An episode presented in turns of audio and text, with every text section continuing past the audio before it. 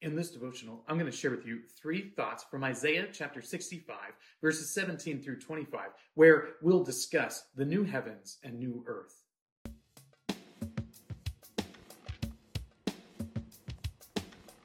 Isaiah 65, verses 17 through 25 says, "For behold, I create new heavens and a new earth, and the former things shall not be remembered or come into mind. But be glad and rejoice forever in that which I create. For behold, I create Jerusalem to be a joy, and her people to be a gladness. I will rejoice in Jerusalem and be glad in my people. No more shall be heard in it the sound of weeping and the cry of distress. No more shall there be in it an infant who lives but a few days, or an old man who does not fill out his days. For the young man shall die 100 years old, and the sinner 100 years old shall be accursed. They shall build houses and inhabit them. They shall plant vineyards and eat their fruit. They shall not build and another inhabit. They shall not plant and another eat.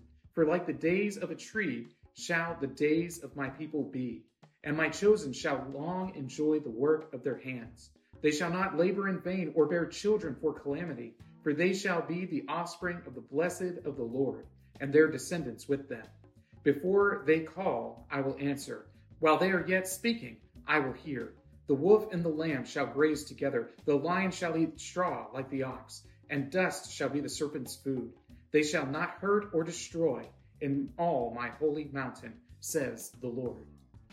When we think about the new heavens and the new earth, we might immediately go to the end of Revelation, where the Lord promises that he will return, that he is making all things new, that he is creating a new heaven and a new earth for the people of God to dwell in. But this is a repetition in Revelation of what has already been stated, because Isaiah the prophet, when he's speaking to the people of Judah, is explaining to them that the Lord in the distant future is going to create a new heaven and a new earth for the people of God to dwell within.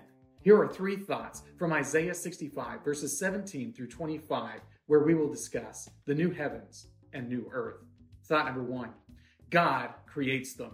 God is creating a new heaven and a new earth for his people. It's a beautiful thing for us to expect, for us to hope in, for us to anticipate, where God is going to make anew all of creation.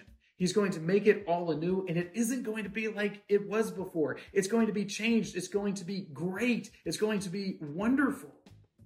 In fact, all of the descriptions of it are that it isn't going to be like the world we dwell in now.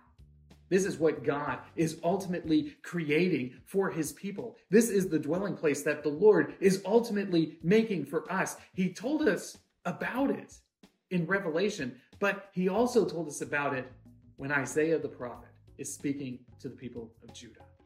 Thought number two, oppression ceased. When this new heaven and new earth is described, it's described in terms of what isn't going to be there.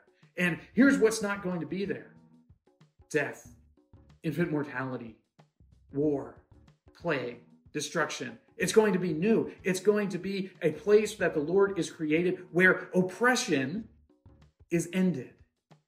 There will no longer be the enemies of God rushing in to destroy them. No, it's going to be new and safe and wondrous. This is what the new heavens and the new earth are going to be like.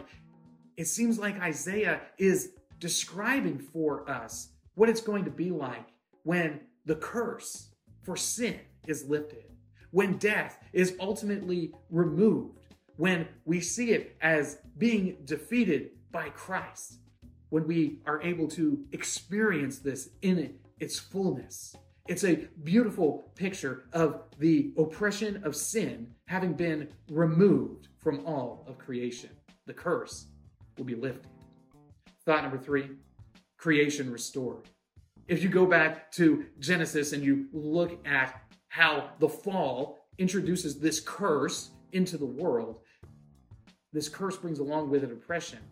But in this new heaven and new earth, creation is restored. That oppression ceases, and creation is once again this Edenic kind of place. It's going to be like things were in the Garden of Eden, where man walked with God where the basic needs for sustenance were all met, and easily so. Creation is going to be restored back to that beautiful pre-fall existence that all of us sort of long for and hope for. This is what we are waiting for. This is what we're looking forward to. This new heaven and new earth that is being made for us by God, where he will usher in his people and bring us close to him and dwell with us forever. These three thoughts come to us from the assigned reading of Isaiah chapter 62 through 66. If you'd like to read through the Bible with me, you can do so by subscribing to this channel, by clicking on the link in the description, or by joining the Facebook group Through the Bible, where we are reading the text of Scripture together.